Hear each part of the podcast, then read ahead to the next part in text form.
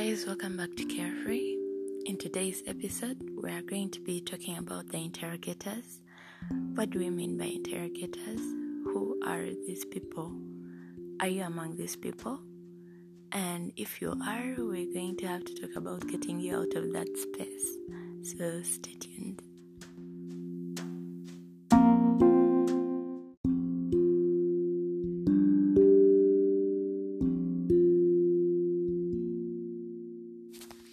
So, before I give you a carefree definition of who an interrogator is, well, I have, I'll have you know that this is someone you've had once in your life.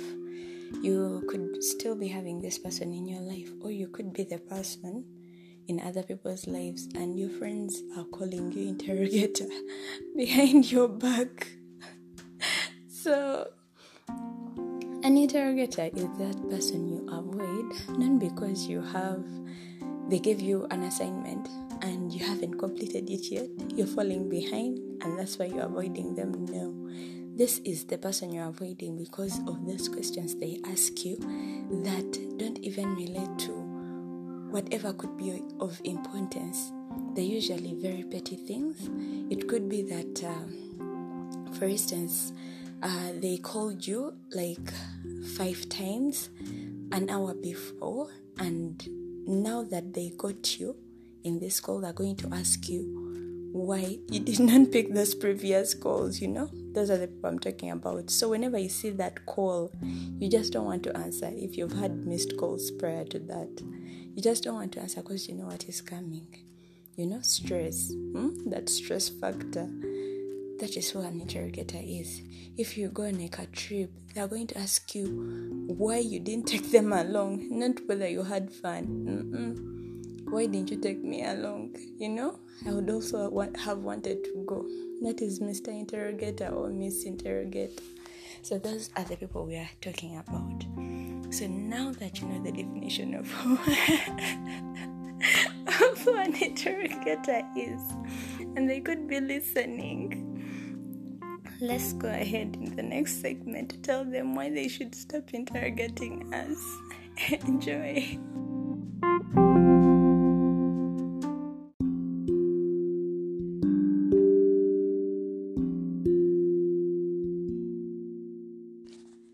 So, if you're the person we were describing in the previous segment, you really need to work on this habit. No one is going to stand for it. People have already enough stress in their lives, people have problems. Sometimes, when you have a problem, you just want to deal with people that are going to help you out of it. Not those people who are not going to bring any value addition. No, you're not going to be all for that.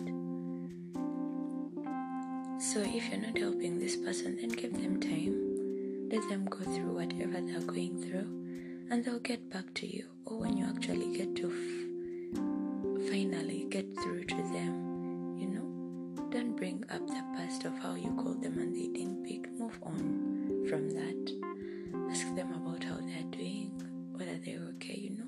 Only positive vibes. I feel it's the better way to go. And plus, life is so short.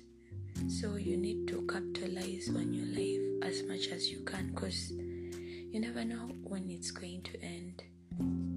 You don't want anyone to waste your time or you wasting other people's time. That is totally out. So I really hope you find growth. You move from that space because it's the only way to go.